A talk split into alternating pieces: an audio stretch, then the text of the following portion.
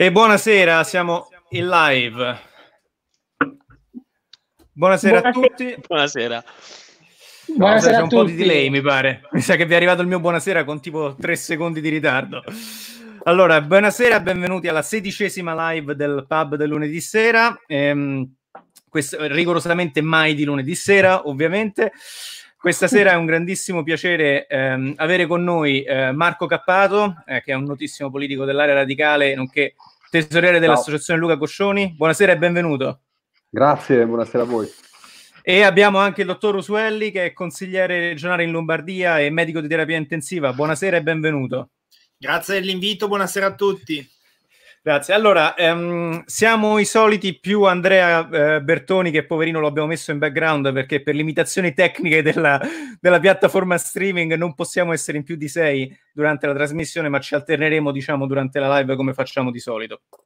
Allora, questa sera parliamo un po' di diritti civili e ehm, sono molto contento di avere, ehm, di avere qui i nostri ospiti perché diciamo è un argomento molto complesso e anche eh, polarizzante all'interno del dibattito politico. Ehm, eh, direi, diciamo, di, di eh, uno delle, degli argomenti diciamo, che mi interessa di più, e magari partiamo con una cosa un pochino più leggera, è eh, una delle battaglie storiche, fra l'altro, dei radicali, la legalizzazione, diciamo, delle droghe da consumo, cioè delle sostanze ricreative ad uso personale.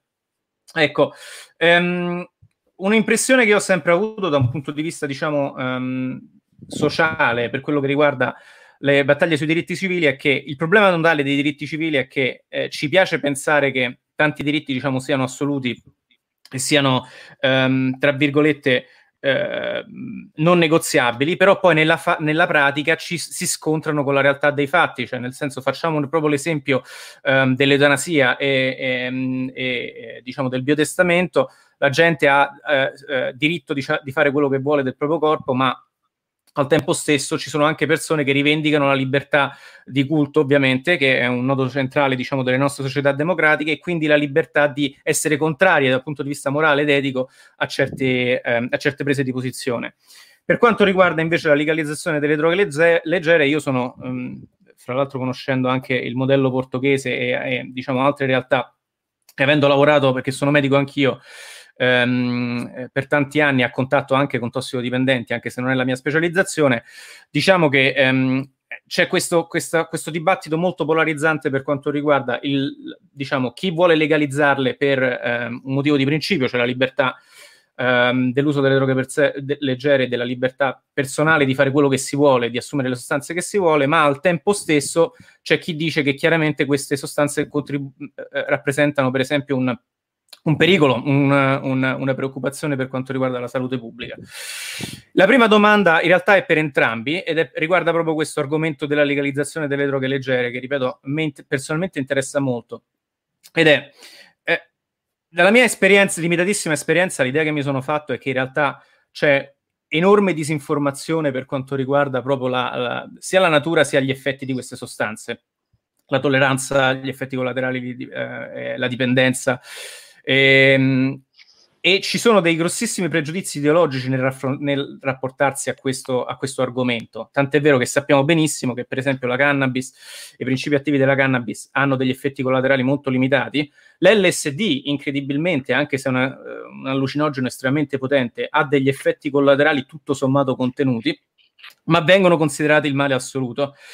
E, mh, mm, eh, in maniera probabilmente anche pregiudiziale. Allora, la domanda che io ho da questo punto di vista è questa, e scusate per diciamo, la lunga introduzione. Non pensate che uno dei problemi principali sia proprio la disinformazione su questi argomenti, cioè il fatto che il pubblico e la politica si, si rapportano a questi argomenti in una maniera pregiudiziale, ideologica, figlia di dibattiti anche vecchi di decenni e senza in realtà conoscere nel dettaglio quelle che sono le problematiche. Cioè, ancora una volta, perché questa è una cosa che abbiamo detto spesso in questo podcast. La, la, l'istruzione, l'informazione e, e, la distribuzione della conoscenza non è forse quello il primo problema da risolvere per un dibattito sano? Vai, Miki. Ma eh, diciamo che eh, ehm, non c'è dibattito e non c'è informazione. Eh, non c'è un dibattito parlamentare eh, nei luoghi delle assemblee degli eletti, eh, nonostante vi siano eh, proposte di legge, non, non ci sono, non, non, non c'è un luogo dell'approfondimento e non vengono prese decisioni. Tutti questi temi sono temi in cui le persone sono certamente più avanti della politica e quindi noi ci troviamo a una gestione eh, ipocrita di fenomeni che sono dentro già la vita vera delle, delle persone che hanno scelto eh, liberamente di consumare. Io, diciamo, nel mio ruolo attuale di consigliere regionale, sono a favore di iniziative eh, eh, eh di disobbedienza civile che dobbiamo riuscire ad organizzare a favore di questo, intanto perché sono membro della commissione antimafia, secondo perché abbiamo un paese che è paralizzato dal punto di vista dello sviluppo economico e questo è tra l'altro il momento giusto di utilizzare anche questo argomento importante eh, di liberare risorse economiche e sviluppo sviluppo uh, in un settore che adesso è del tutto appannaggio della criminalità organizzata. Voi vedete quando la legge ha creato delle fessure all'interno delle quali gli imprenditori si sono potuti uh, infilare, e sto parlando di tutto il tema del CBD, uh, um, vi è stato un grande sviluppo di impresa, creazione di posti di lavoro, è entrata sul mercato una sostanza eh, diciamo nuova e in più che tra l'altro ha permesso a tante persone di scegliere quella invece di altre sostanze e quindi ci sono persone che hanno io lo dico in maniera neutra, scelto di ridurre o smettere l'utilizzo della marijuana, ecco, no, no, non io, a favore del, del, del CBD.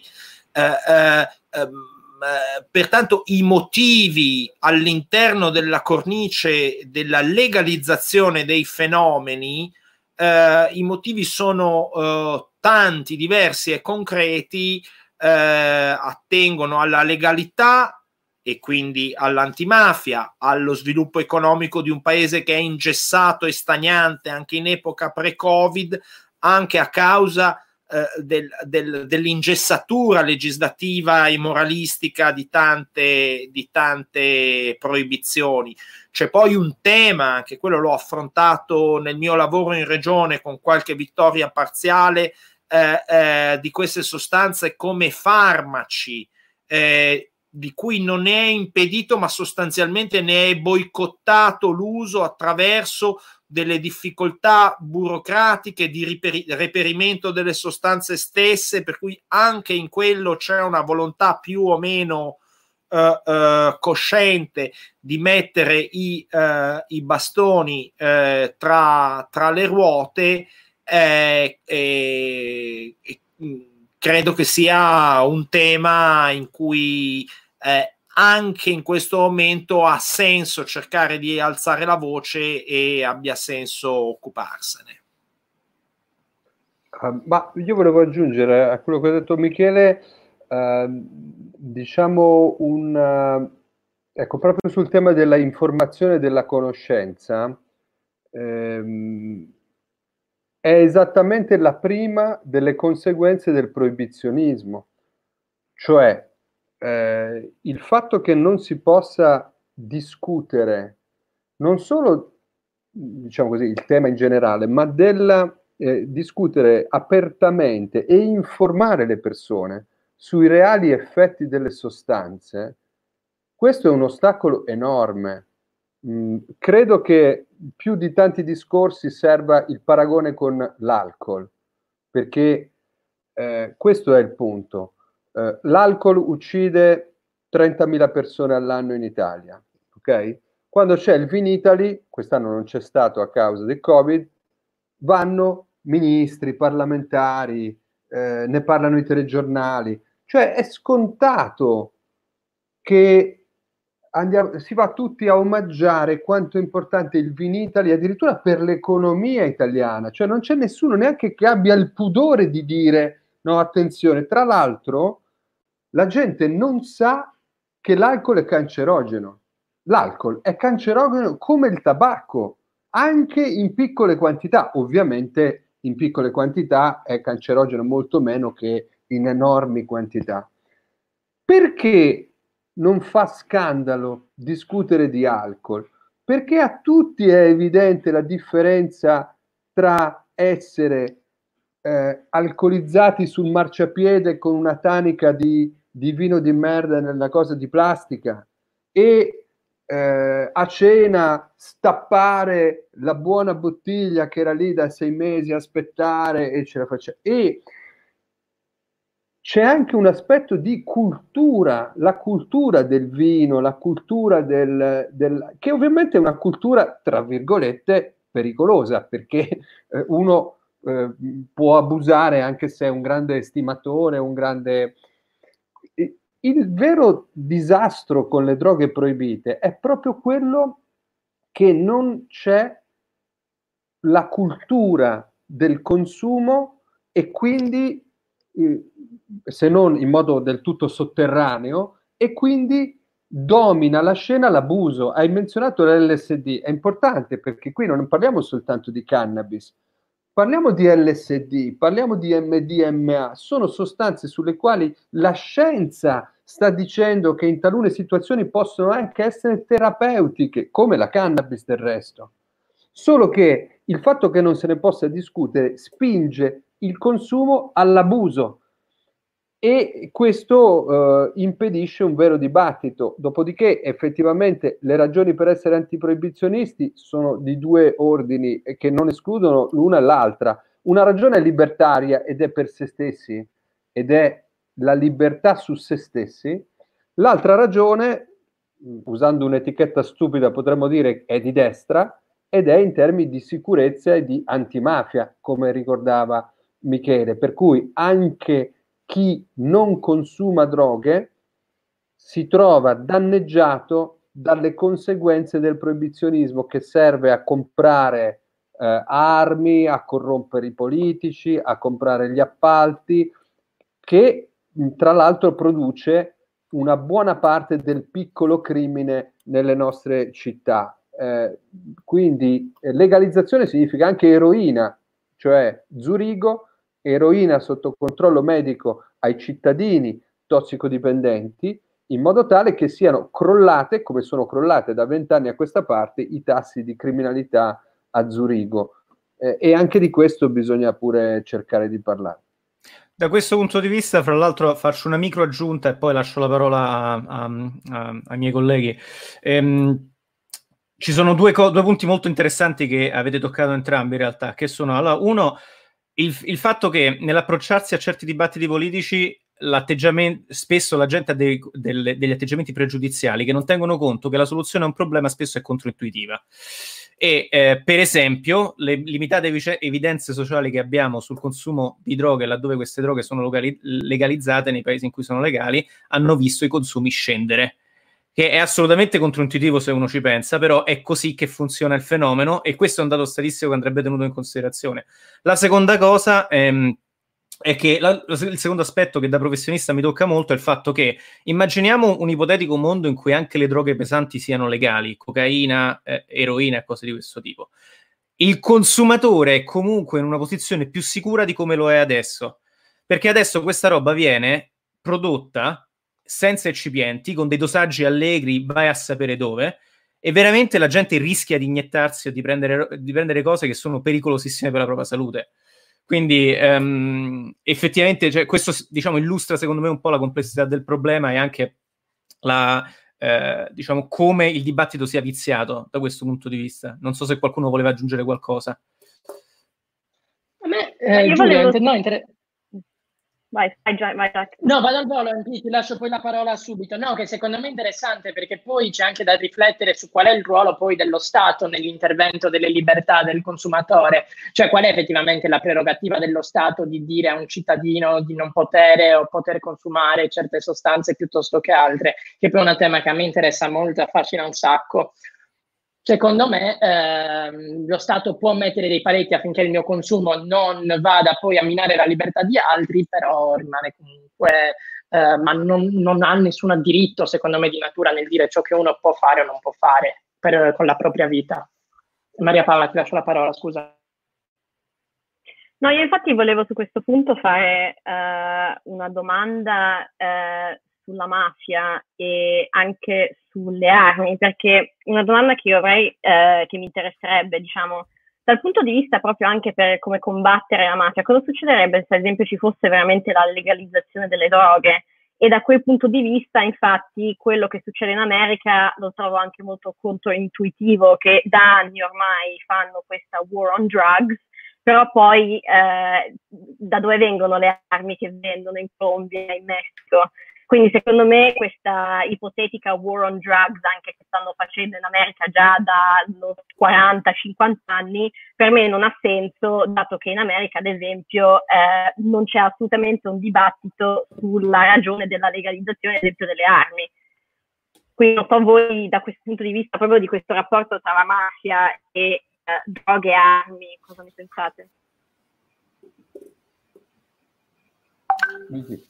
Ma la, la, la, da anni ormai i rapporti ufficiali al Parlamento nella loro relazione annuale, la direzione distrettuale antimafia eh, ritiene che eh, sarebbe una eccellente eh, misura di riduzione del danno delle mafie quella di legalizzazione delle droghe il mondo eh, del, delle associazioni antimafia è diviso, a volte anche a motivi, per motivi diciamo moralistici e quindi in libera ci sono delle posizioni differenti. Eh, io ho avuto in commissione sanità il procuratore Gratteri, eh, lui per esempio è contrario eh, altri magistrati che si occupano di antimafia sono a favore, però è certo che non solo toglierebbe una grossa quota di mercato alla mafia, ma magari darebbe l'opportunità a qualche figlio di mafioso incensurato o che ha scontato i suoi eh, eh, eh, le, le, sue, le, le, sue, colpe eh, con la giustizia eh, ed era diciamo già un esperto del settore potrebbe mettersi egli stesso a fare un'attività imprenditoriale eh, pulita perché è un appassionato del ramo droghe lo conosce bene e quindi abbiamo sottratto non solamente capitali ma anche eh, eh, risorse umane e quindi abbiamo dato una mano a, a persone ad uscire dalla, dalla, illegalità. Oltre che evidentemente, eh, e quello è l'altro tema che toccavate prima, una cosa legale sappiamo che cos'è. Noi abbiamo, siamo riusciti ad approvare in Regione Lombardia lo scorso dicembre più perché non se ne erano accorti che non perché siamo riusciti a convincerli, se ne sono accorti dopo, un emendamento da 100.000 euro sulla uh, questione, sul tema del, uh, della riduzione del danno uh, nelle occasioni di divertimento notturno. Esistono dei progetti che vanno sotto il titolo Be Aware of Safety Night Pleasures, eh, per cui eh, un, un, un, analizzatore portatile con un tecnico di laboratorio eh, si mette fuori da una discoteca, adesso la dico brutta, chi vuole volontariamente in anonimato consegna la sostanza che ha comprato, gli viene fatto un counseling, gli dicono esattamente che cosa c'è dentro, se, comp- se ha comprato quello che intendeva comprare molti di questi progetti mostrano che fino al 40% delle persone, una volta che sa esattamente che cosa aveva comprato, addirittura lo lascia lì. Prima veniva citato il Portogallo, questi progetti di drug checking in Portogallo sono diffusi da tanto tempo e funzionano molto bene, perché uno dei problemi della non legalità è anche che tu spesso vorresti comprare A e ti danno non solo C invece di A, ma ti danno un C di cattiva qualità e a volte molto pericoloso. Anche se andiamo a parlare di droghe pesanti, eh, anche eh, le morti per overdose sono nettamente ridotte in un contesto di legalizzazione. Va bene, mi sembra che ci siamo, posso rispondere alla prossima. sì, credo che Andrea... Eh, no, vai, vai, Andrea, ma no... Aspetta, aspetta, no... lo faccio entrare, mi assento un attimo. Ah, buonasera a tutti, comparso dal nulla. Ti stavi facendo una canna, secondo me, su questo no. discorso delle legalizzazioni. Stavo ispirando Magari, per la domanda. no, anche smesso di fumare sigarette, fra l'altro, il che è una cosa di cui sono molto fiero, che dovresti... Bravo Andrea, mamma Bravo, sarà Dovremmo tutti tenerne conto. Prossimo step di solo tagliare i capelli e poi si alto eh, oh, non, non, si può purtroppo, lo sai bene. Comunque no, la mia domanda era abbastanza collegata. Esatto, non si può. Eh, vedo che anche qui comunque non sono al momento l'unico con, con questo taglio, diciamo, selvaggio particolare. E questo mi rende felice. Comunque, ehm, niente, la mia domanda era abbastanza collegata e andava più su, eh, su eh, il discorso del sembra quasi che sia una situazione diciamo di win-win, quindi vittoria per sia lo Stato che il cittadino che anche per l'impresa, quella della legalizzazione delle droghe leggere. Ma perché non avviene allora? Io capisco che ci deve essere una continuità nelle politiche, quindi anche il discorso della marijuana light, quella con poco THC, tanto CBD, stato concesso, poi c'è stato un dietrofront, tante attività che hanno investito soldi si sono ritrovati in un, un intermezzo in cui potevano effettivamente rischiare di perdere tutto. Serve una continuità, ma perché se è davvero una situazione in cui tutti ne, eh, ne traiamo beneficio, perché non avviene? Perché allora non si decide ciò?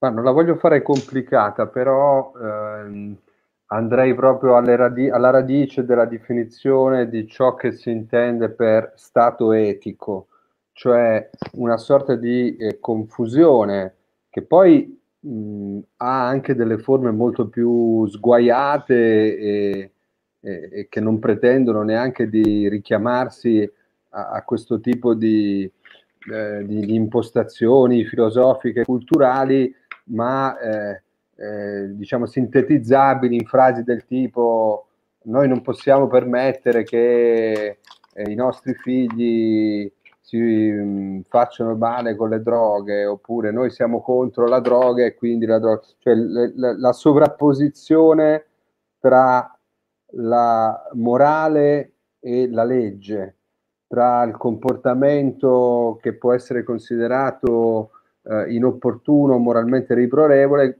con invece ciò che deve essere considerato eh, diciamo da impedire attraverso la forza pubblica, come si dice, la confusione tra il peccato e il reato, se vogliamo evocare ehm, categorie religiose. E eh, il potere politico si sente investito del compito eh, paternalistico di ehm, diffondere il giusto messaggio, però questo lo vediamo anche, anche con la crisi de, de, de, del coronavirus, cioè mh, mm, mh, mm, mentre il compito istituzionale sarebbe innanzitutto quello di dirci che cosa stanno facendo le istituzioni, quali sono le informazioni, quali sono le politiche, qual è la programmazione, che risultati ci aspettiamo da queste politiche, invece si tende a dire ah eh, dovete restare a casa, dovete state tranquilli, ce la faremo, però non state troppo tranquilli perché poi uscite, allora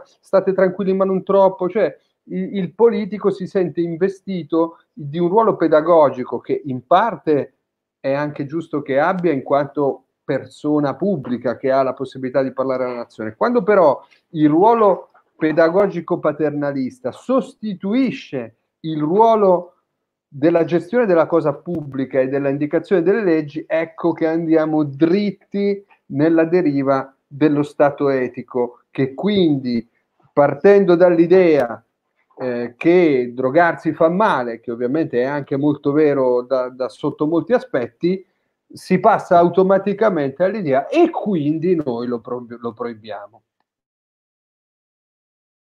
Che esattamente più o meno, cioè che è proprio il concetto mio di prima, quale diritto ha lo Stato poi di arrogarsi questo ruolo etico e secondo me poi soprattutto mi preoccupa quando lo Stato utilizza la morale come eh, giustificazione per legiferare in una direzione o in un'altra ed ho paura sempre che poi quello porti ai peggiori totalitarismi e alle peggiori scelte per i cittadini. Comunque lascio la parola a Gianluca dopo questo inciso. Sì, a me molto caro. Facendo una transizione sullo, eh, praticamente sulla mancanza di programmazione del governo, no? che citava Marco e che ultimamente eh, c'è stata anche una live sul tuo profilo, no? praticamente dove parlavi di, di, questa cosa, avrei una domanda per Michele che è consigliere regionale e le opposizioni in, um, in Lombardia praticamente hanno uh, chiesto un, un'inchiesta praticamente rispetto alla gestione uh, di tutta la situazione Covid. In Lombardia. Quindi la mia domanda è tendenzialmente quali pensi siano stati gli errori di uh, Fontana rispetto a questa gestione, se ci sia stata appunto mancanza di programmazione, di visione, eccetera, eccetera, e soprattutto adesso come se ne esce, uh, diciamo, quali sono i prossimi passi secondo te?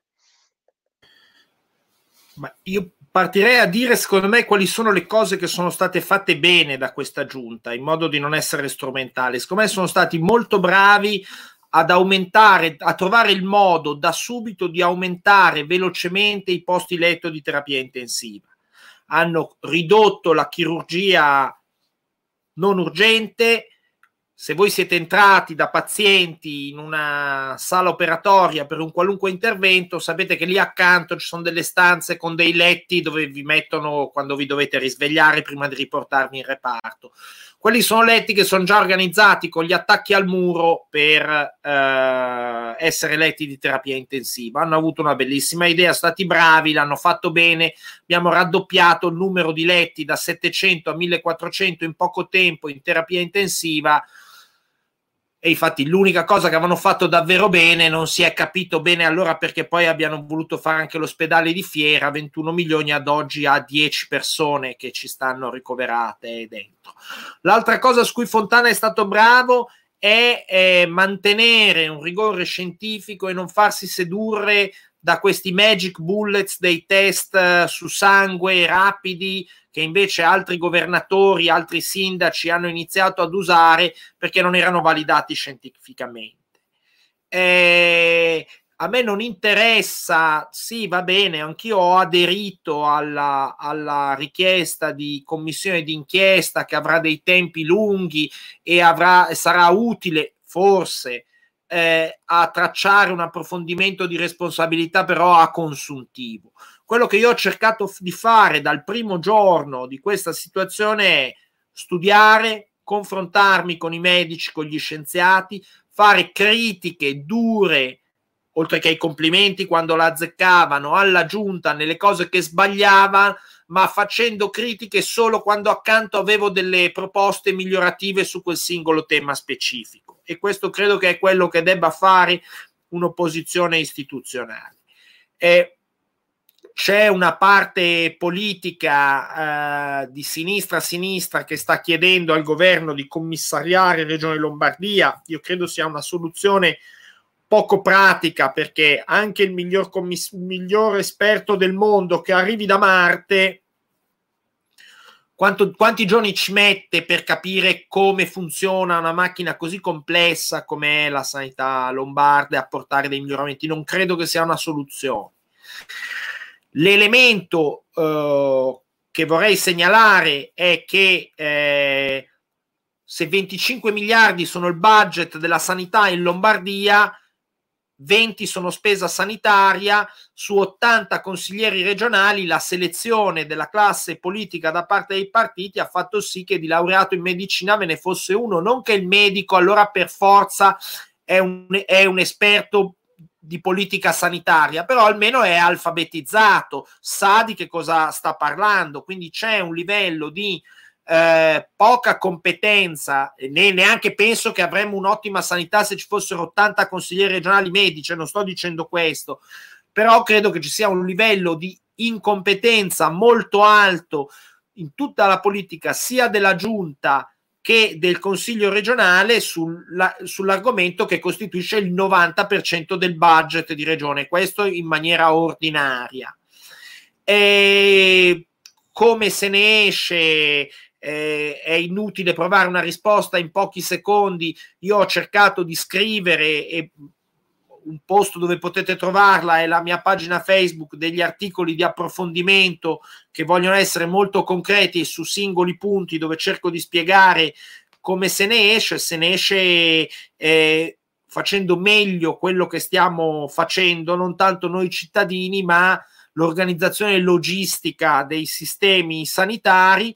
E poi sono un po' preoccupato di questa fase 2 che tutti annunciano, ma nessuno la pianifica e discute in un luogo adeguato e pubblico quale sia effettivamente la strategia, perché anche qui c'è una scienza e una letteratura a cui rifarsi.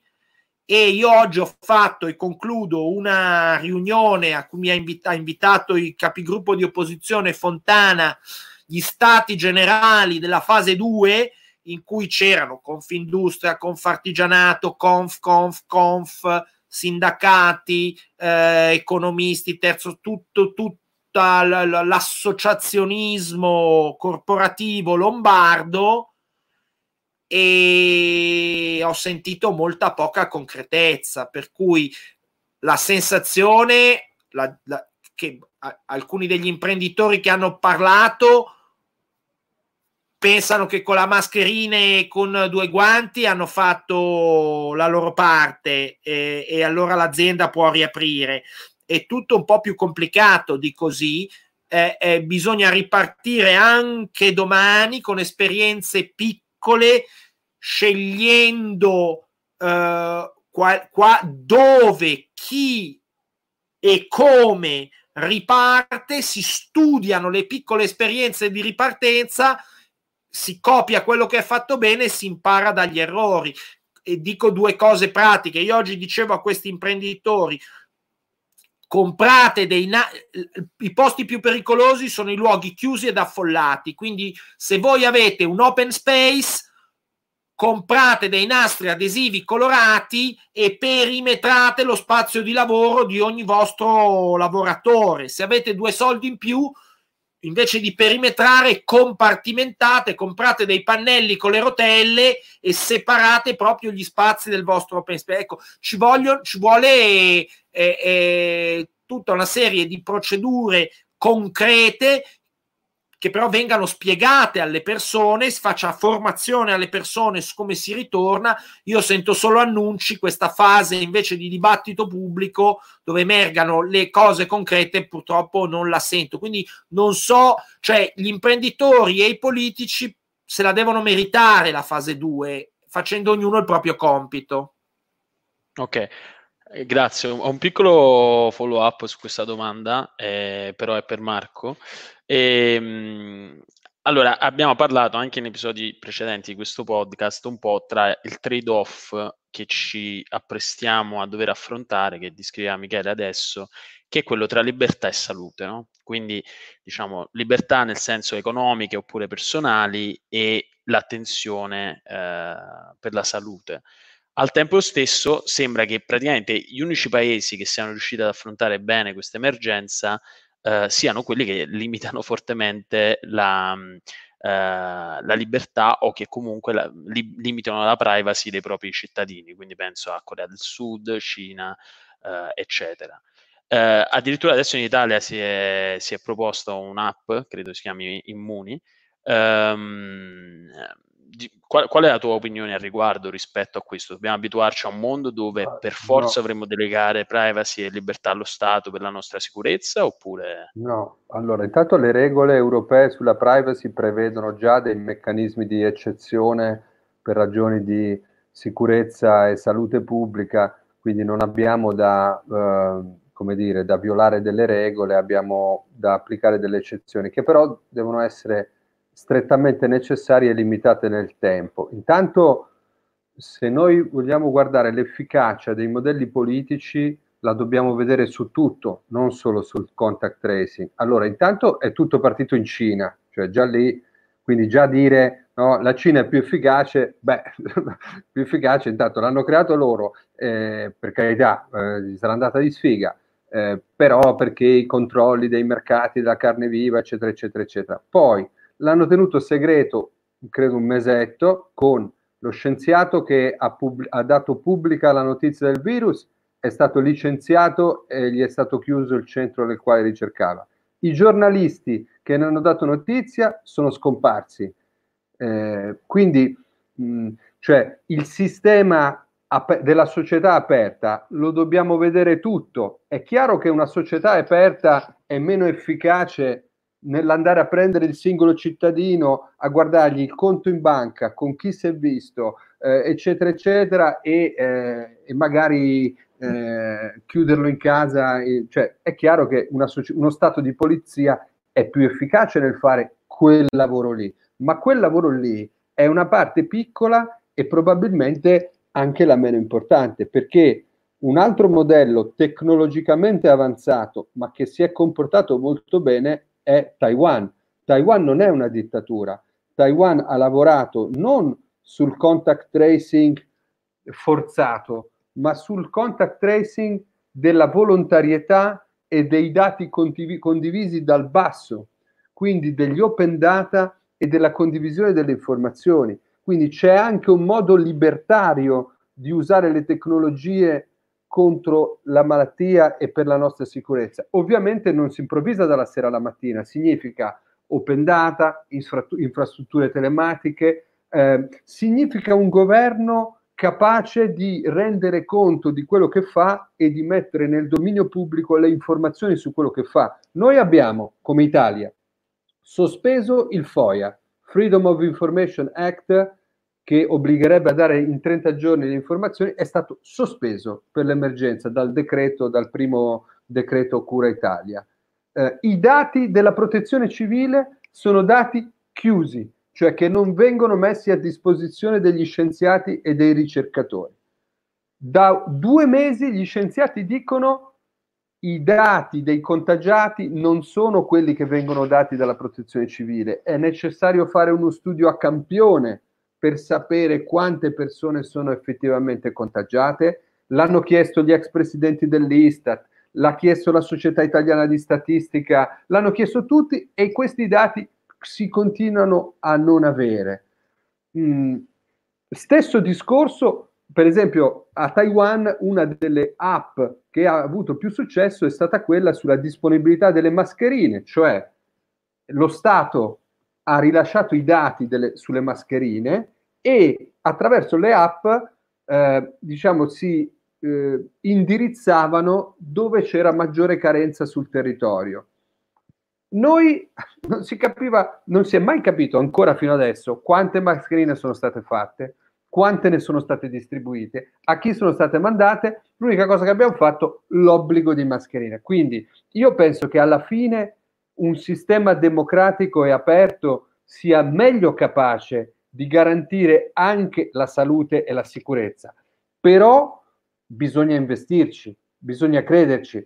La cosa più pericolosa è restare nel mezzo, cioè tu non fai alcune cose perché, eh, perché tutto sommato sarebbero troppo scostumate, però non fai neanche quelle che devi fare e alla fine ti trovi nel mezzo. Anche questa app, eh, vediamo che come sarà utilizzata, noi sappiamo che per fare il contact tracing non è necessario raccogliere i dati personali della gente, ma si può fare sotto forma anonima con la tecnologia Bluetooth, pare che sia quello che si vuole fare, bene, eh, credo che il codice dell'app debba essere un codice sorgente aperto, in modo che possa essere installata anche su altre app e anche nei, nei vari siti. Eh, e queste sono eh, diciamo, procedure fondamentali per, per, cercare di garantire eh, libertà e sicurezza. Non solo, l'app dovrebbe essere utilizzata in positivo per fornire dati e informazioni certificate, E anche lì eh, sarebbe un valore aggiunto che le democrazie eh, sulle quali le democrazie possono investire e sul quale le dittature invece hanno qualche difficoltà a investire.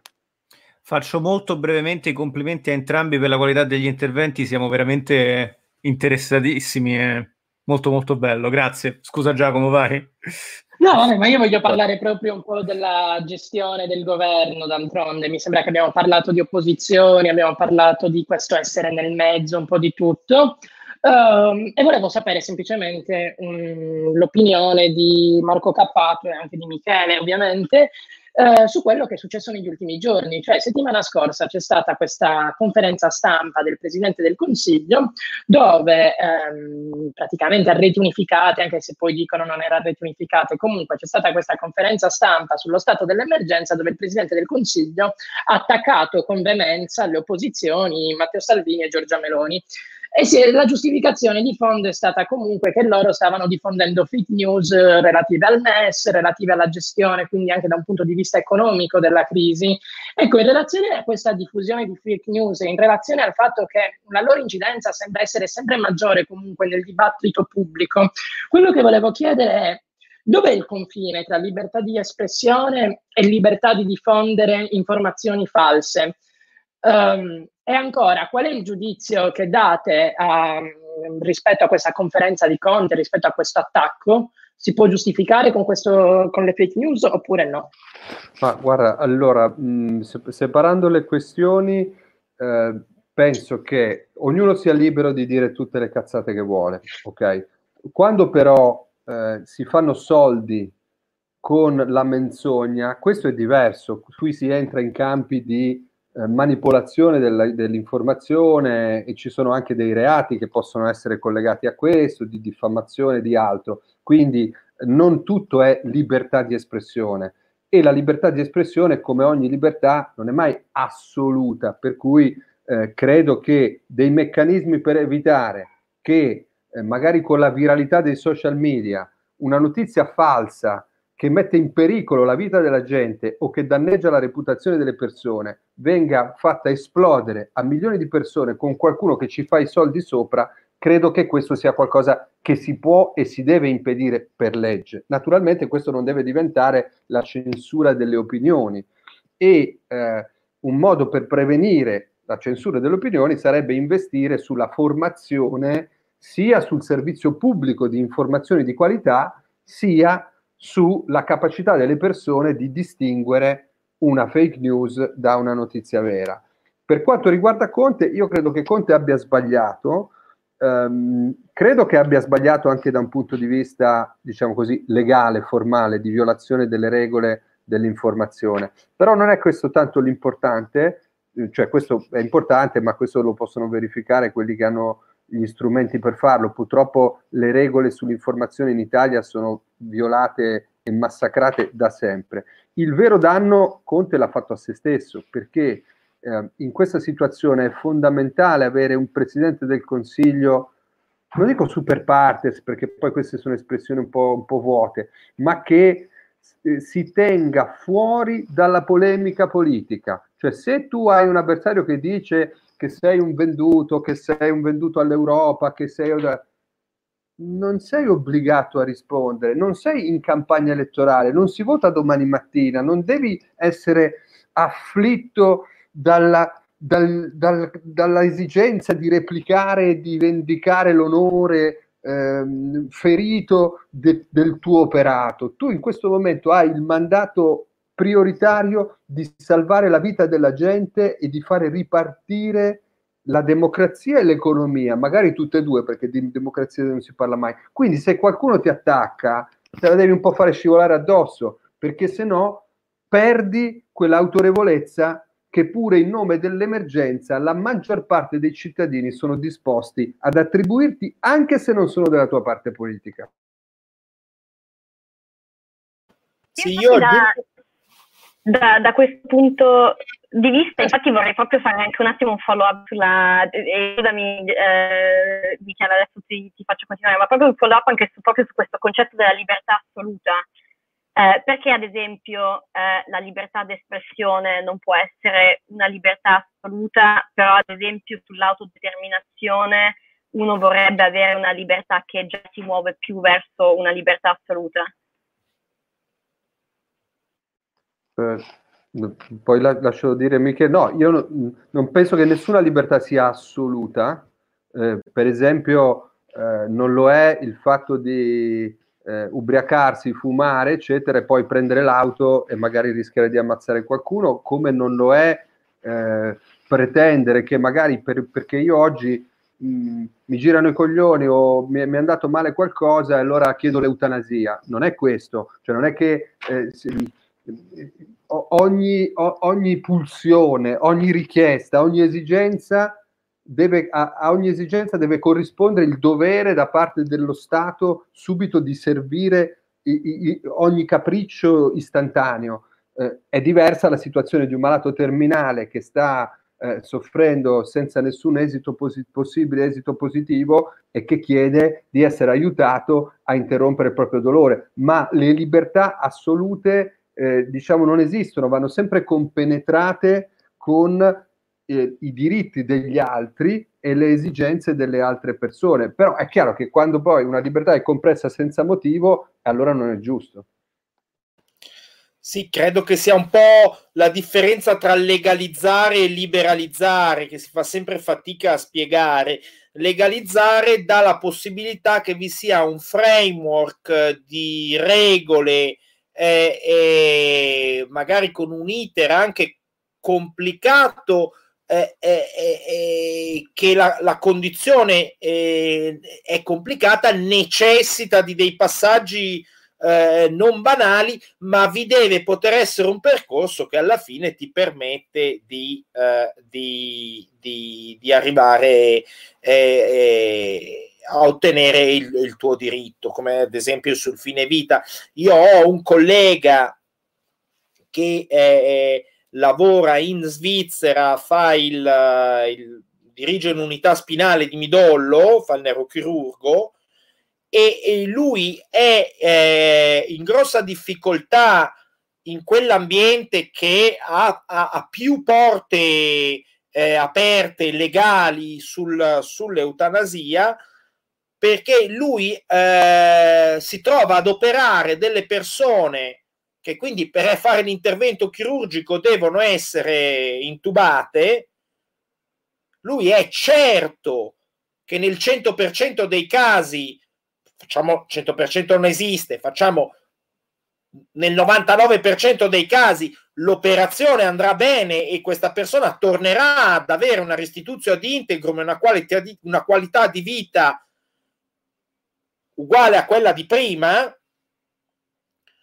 però siccome per una supposta libertà eh, eh, alcuni avevano detto no, io non vorrei mai essere intubato, se devo essere intubato, eh, eh, eh, eh allora spegnete la mia vita,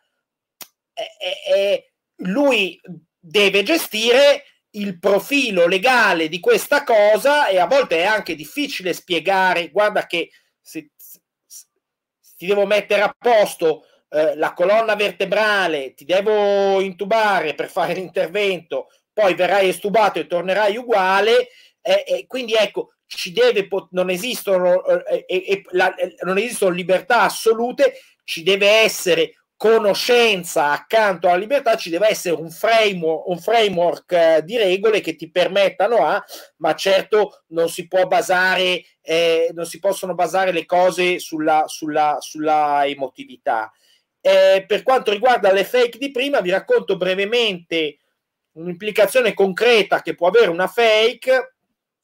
L'ha raccontata una persona che grazie a molto in gamba che vi consiglio di seguire nel lavoro che sta facendo, si chiama Enrico Bucci, io l'ho conosciuta grazie a Marco Cappato, eh, eh, degli youtuber eh, fanno, finanziati da chi non siamo riusciti a risalire a saperlo, un video su questo farmaco che avrebbe poteri miracolosi sul coronavirus, prodotto in Giappone,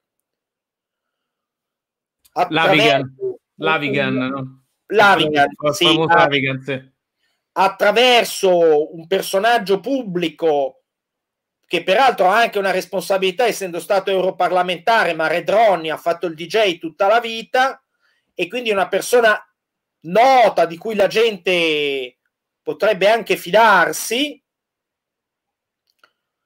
Il governatore del Veneto vede questo video, adesso la racconto un po', però eh, eh, più o meno è andata così.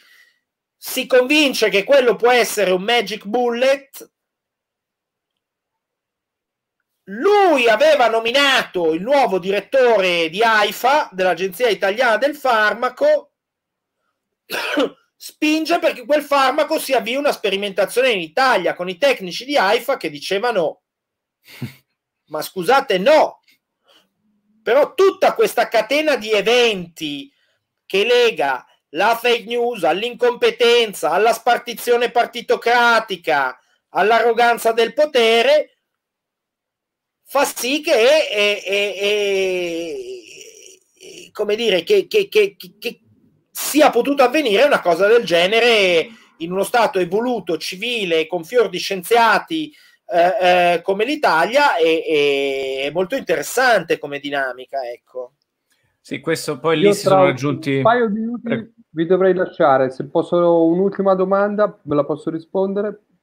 Ragazzi, avete altre domande voi? Per... Vabbè, Maria Paola, andiamo sul tema, direi quello... E allora, allora è un'ultima domanda sul, sul, tema leggero, essendo comunque venerdì sera, quindi parliamo dell'eutanasia legale.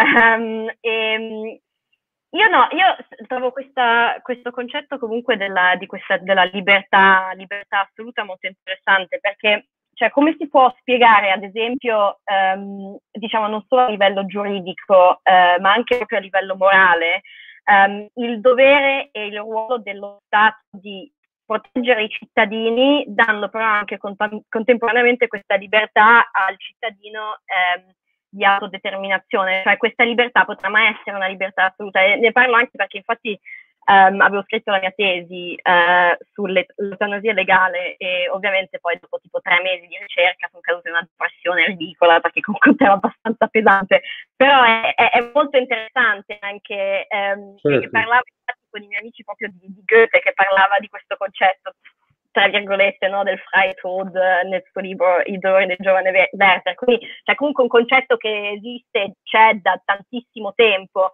ma sì. Come, come, si possono mettere insieme queste due cose?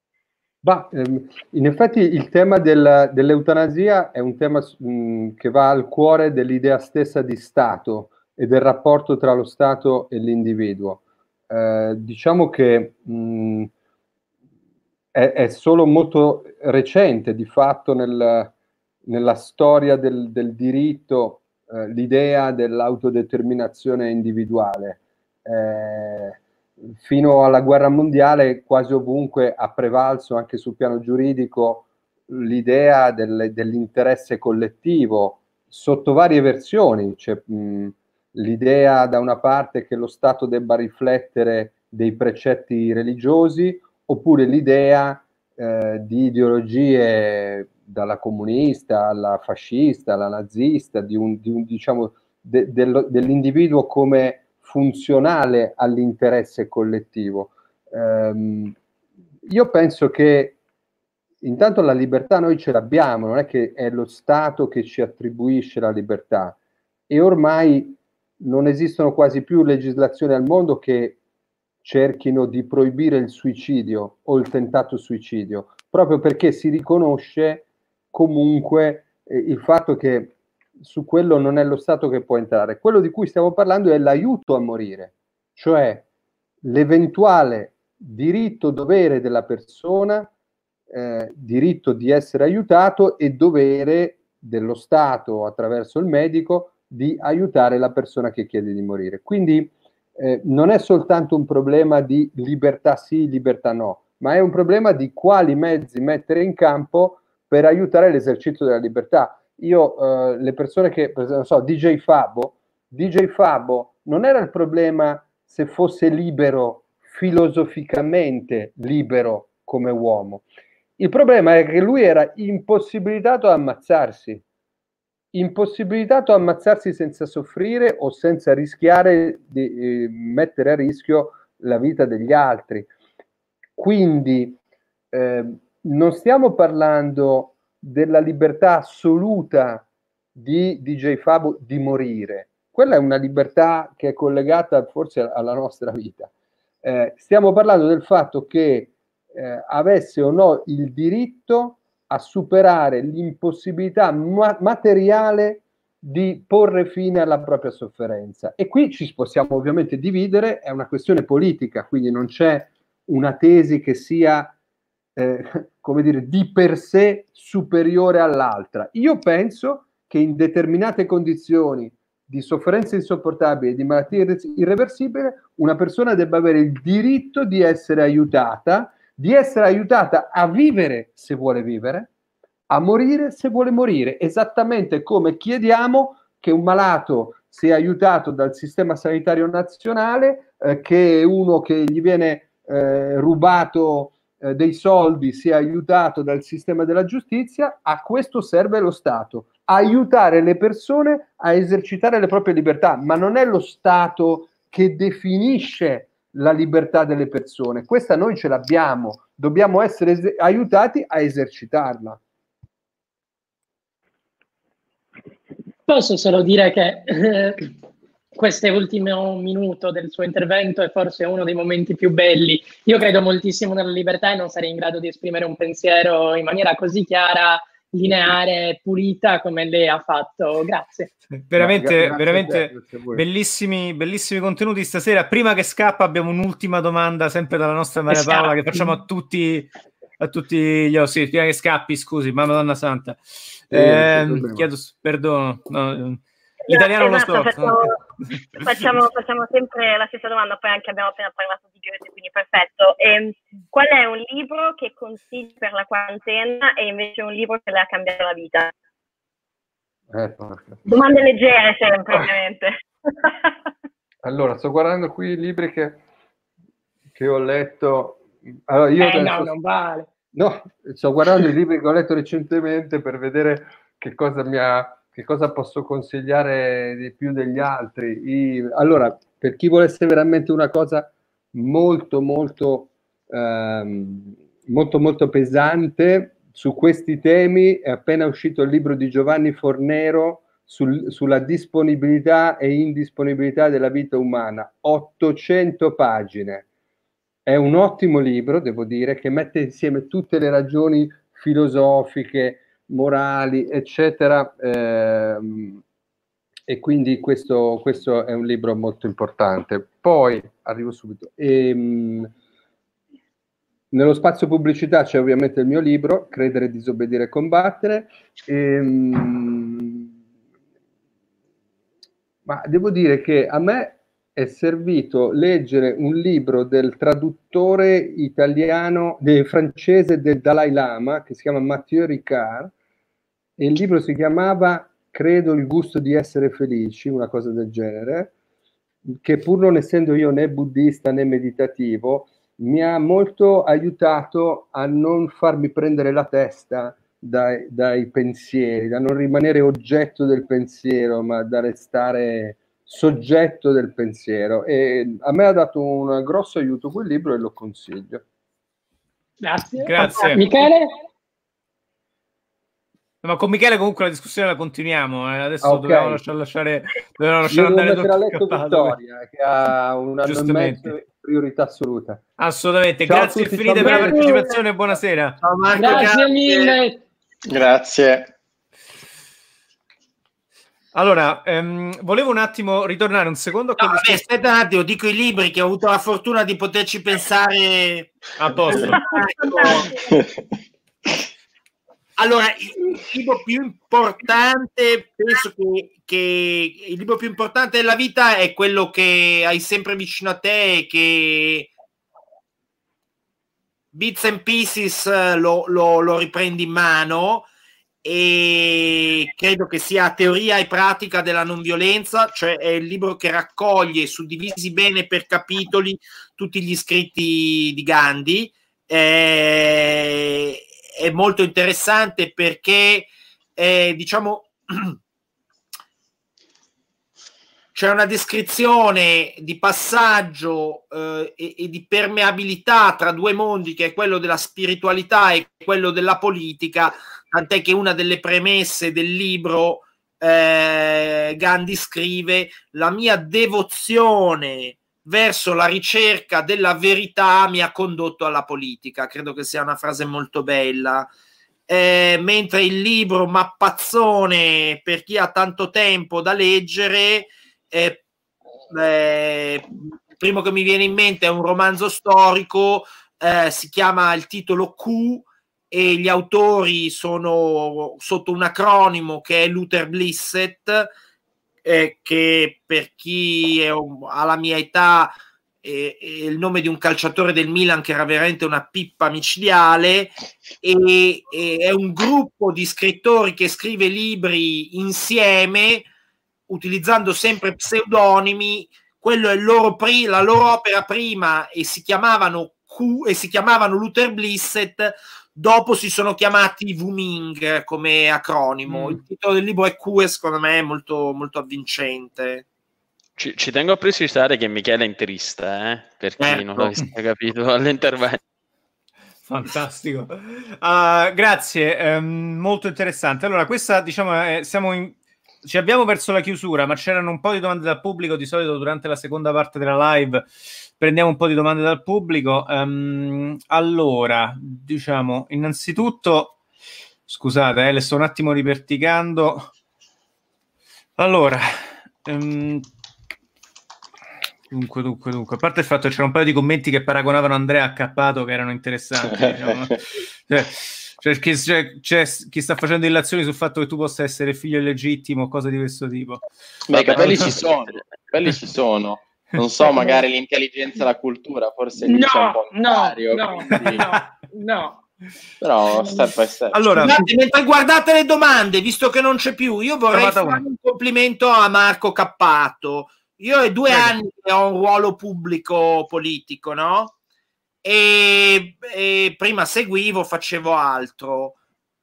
Nel confronto con uh, altre persone politiche anche importanti che ho uh, avuto l'occasione di conoscere, a me quello che colpisce di Marco è che di lui potrei dire tra i politici che ho conosciuto che ha un cuore buono, che mi sembra una bella cosa e ci tengo a dirlo Molto Così. raro. Al pub, raro. al pub. Eh, eh, il pub voglio, lunedì voglio... sera per il sociale. No, eh, invece voglio, voglio, dire anche una cosa su di te. Um, per chi non lo sapesse, Michele ha una grandissima esperienza di volontariato e io l'ho conosciuto a Dubai che lui stava tornando all'Afghanistan, adesso non mi ricordo bene, poi magari lo racconti tu, però um, qui no, uh, due, due persone con un cuore buono tendenzialmente, quindi non, non solo Marco. Ti ringrazio. È una parte della mia vita, sono otto anni, eh, almeno cinque dei quali con, che, con, quella che adesso è mia moglie, io faccio il medico, lei è infermiera, proprio un classico della letteratura. E, eh, e niente, eh, volontario non vuol dire non pagato, eh, perché le organizzazioni umanitarie serie eh, pagano stipendi e per cui ho avuto la fortuna, per me è un piacere che amo, un conto è viaggiare, un conto è lavorare in giro per il mondo. Uh, sì, ho lavorato in, in, vari momenti per un totale di un anno della mia vita in un ospedale paterno-infantile in Afghanistan, due anni in Malawi, due anni in Cambogia, sei mesi in Sudan, poi in Sierra Leone, in Repubblica Centrafricana, quindi ho un'esperienza e una conoscenza diffusa anche della sanità di paesi poverissimi in guerra, poverissimi e in guerra, poverissimi che hanno appena finito una guerra. Quindi quello è un mondo che conosco, che ho vissuto, a cui sono molto legato eh, e, e tra l'altro poi in questa fase di epidemia corona l'avere vissuto tutta la filiera delle medicina eh, di altre epidemie su cui mi sono cimentato in quei posti e che in, quei, in quelle fasi non interessavano niente a nessuno, eh, mi è stata molto utile per capire quell'esperienza, per capire anche come eh, possa essere gestita qua eh, tutta una serie di circostanze. E concludo la vita in Afghanistan eh, per le regole di ingaggio dell'organizzazione umanitaria con cui lavoravo era una vita monastica di casa, lavoro, lavoro, casa, casa, lavoro, mai fuori da questi due luoghi. E quindi ero anche allenato a quello che state voi vivendo per la prima volta, eh, stay at home, eh ero allenato e, e, e, e, lo sto sopportando senza troppo sforzo, diciamo.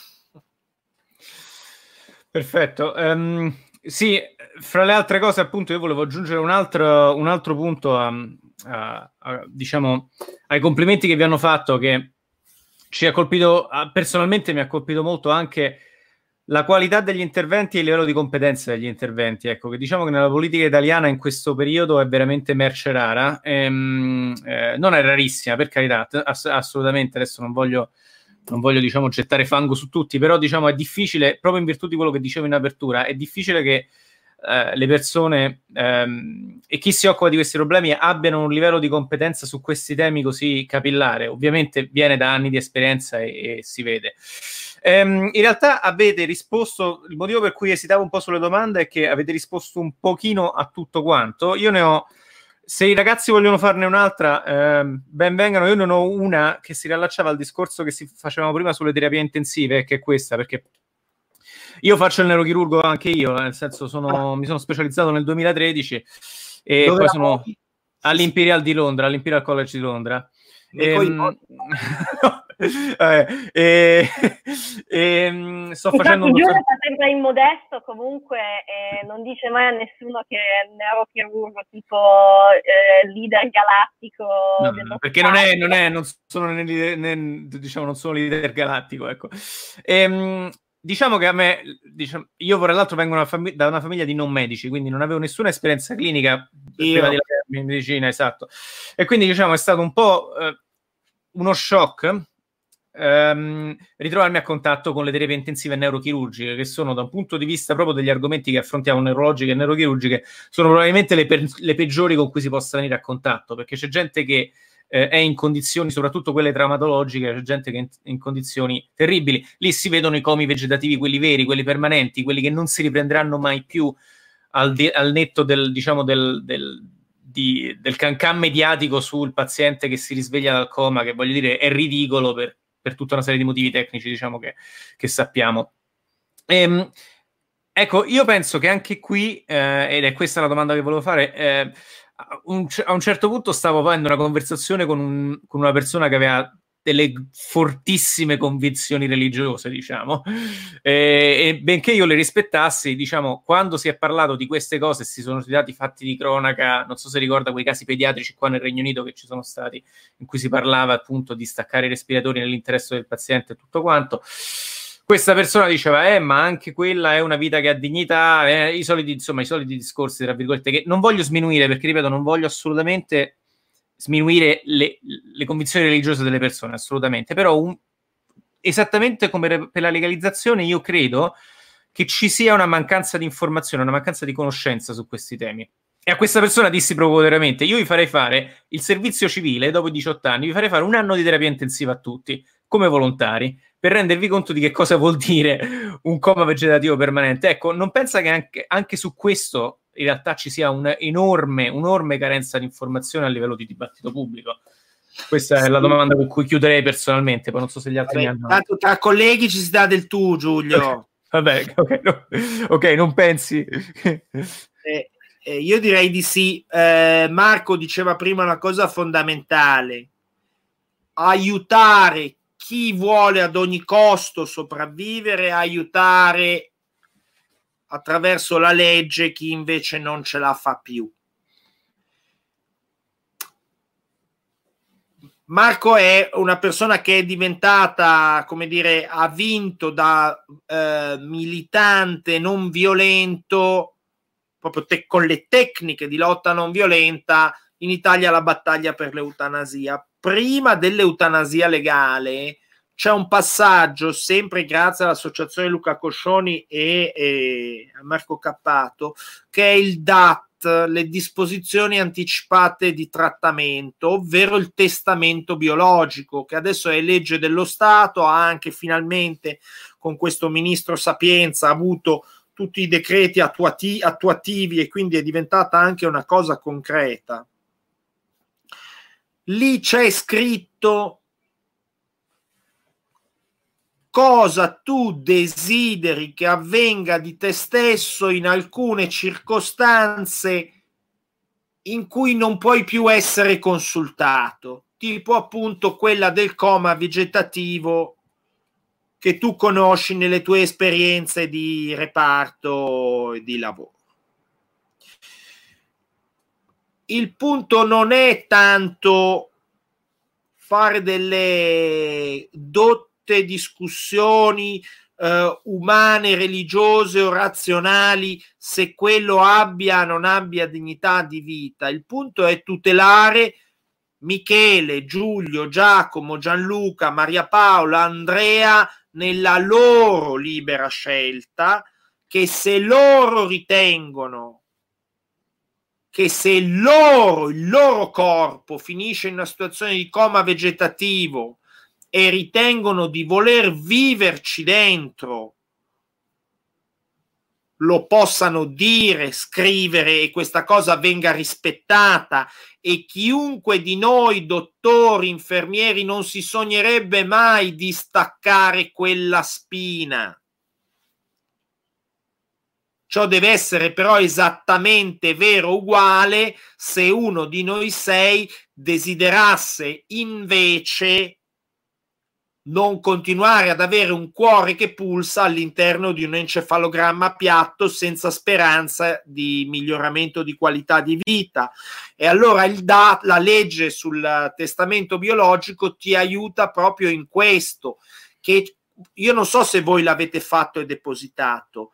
Ci sono degli schemi precompilati che ti aiutano e tu devi completare delle parti, ma è un esercizio utile scriverlo perché poi si può cambiare, tu hai un fiduciario a cui affidi le cose, ma eh, sei, chiedi consiglio a medici perché certe cose non, le, non, le, non, non, sai scrivere quello che vorresti esprimere, ma ti confronti con te stesso su un pezzo di carta che firmi tu, quindi interroga anche te stesso, ti spinge a sapere, conoscere, magari a cercare di capire che cosa vuol dire vedere, perché poi L'altra frase fondamentale che è, è, è il centro della politica radicale di e inaudiana memoria, ma era un mantra di Marco Pannella, è conoscere per deliberare, che non si applica solo a chi votare, ma si applica a tutte le scelte che devi fare nella tua vita.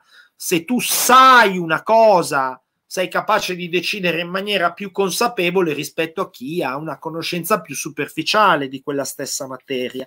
E quindi approfondire, studiare, ovviamente, paga sempre e certo, a, a, a, eh, come dire, eh, avere l'occasione di, di, di, di, vedere direttamente com'è la qualità di vita di una persona in coma vegetativo, credo che toglierebbe molto inquinamento ideologico nelle discussioni in un dibattito complicato.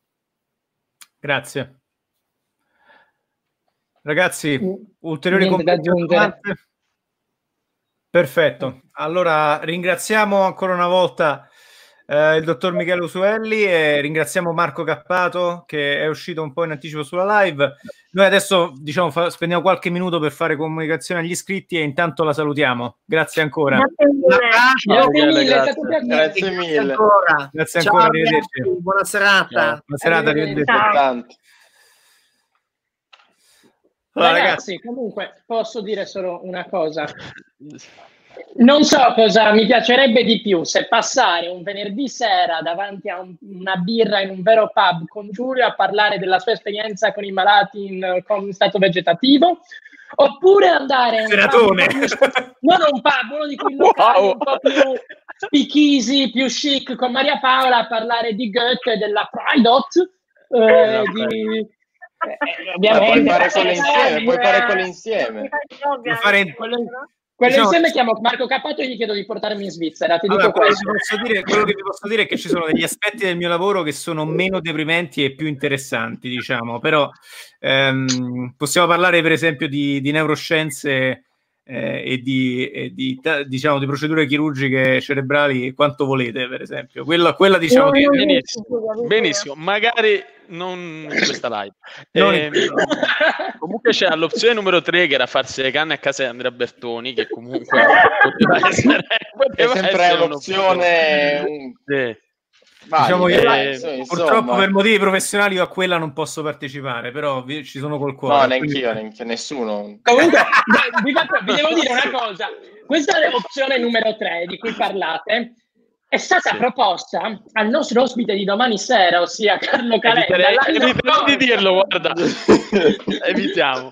Non, ci, non accettò questa. Ma cosa. stavamo scherzando, eravamo lì fuori dal pub. Carlo Calenda- Carlo e- Calenda è il nuovo Elon Musk, Elon Musk ragazzi. Esatto, Esatto. vabbè ragazzi, il passeggio ci piace a tutti, però facciamo un attimo action plan, eh, chi Allora, vuole appunto. annunciare gli ospiti. Direi Eh, Gianluca che allora. di solito è... Stefano.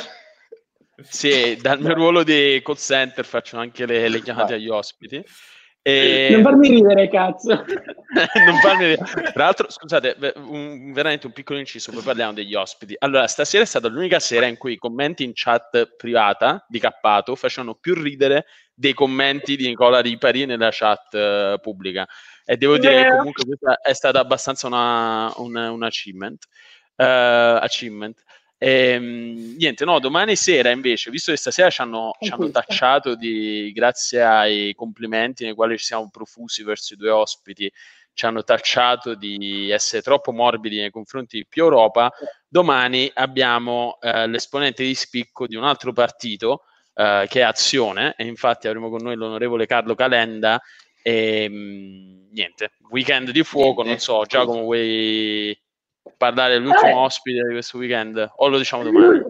No, possiamo anche dirlo, tanto ormai l'abbiamo Ah, messo. l'abbiamo pubblicato, quindi- C'è una bellissima grafica. Chissà chi sarà! Oh, oh, Una bellissima grafica, faccio una parentesi e ringrazio Stefano Balduzzi che fino ad oggi ha fatto tutte le nostre grafiche, non si è mai preso un grazie, grazie Ste, ti voglio bene.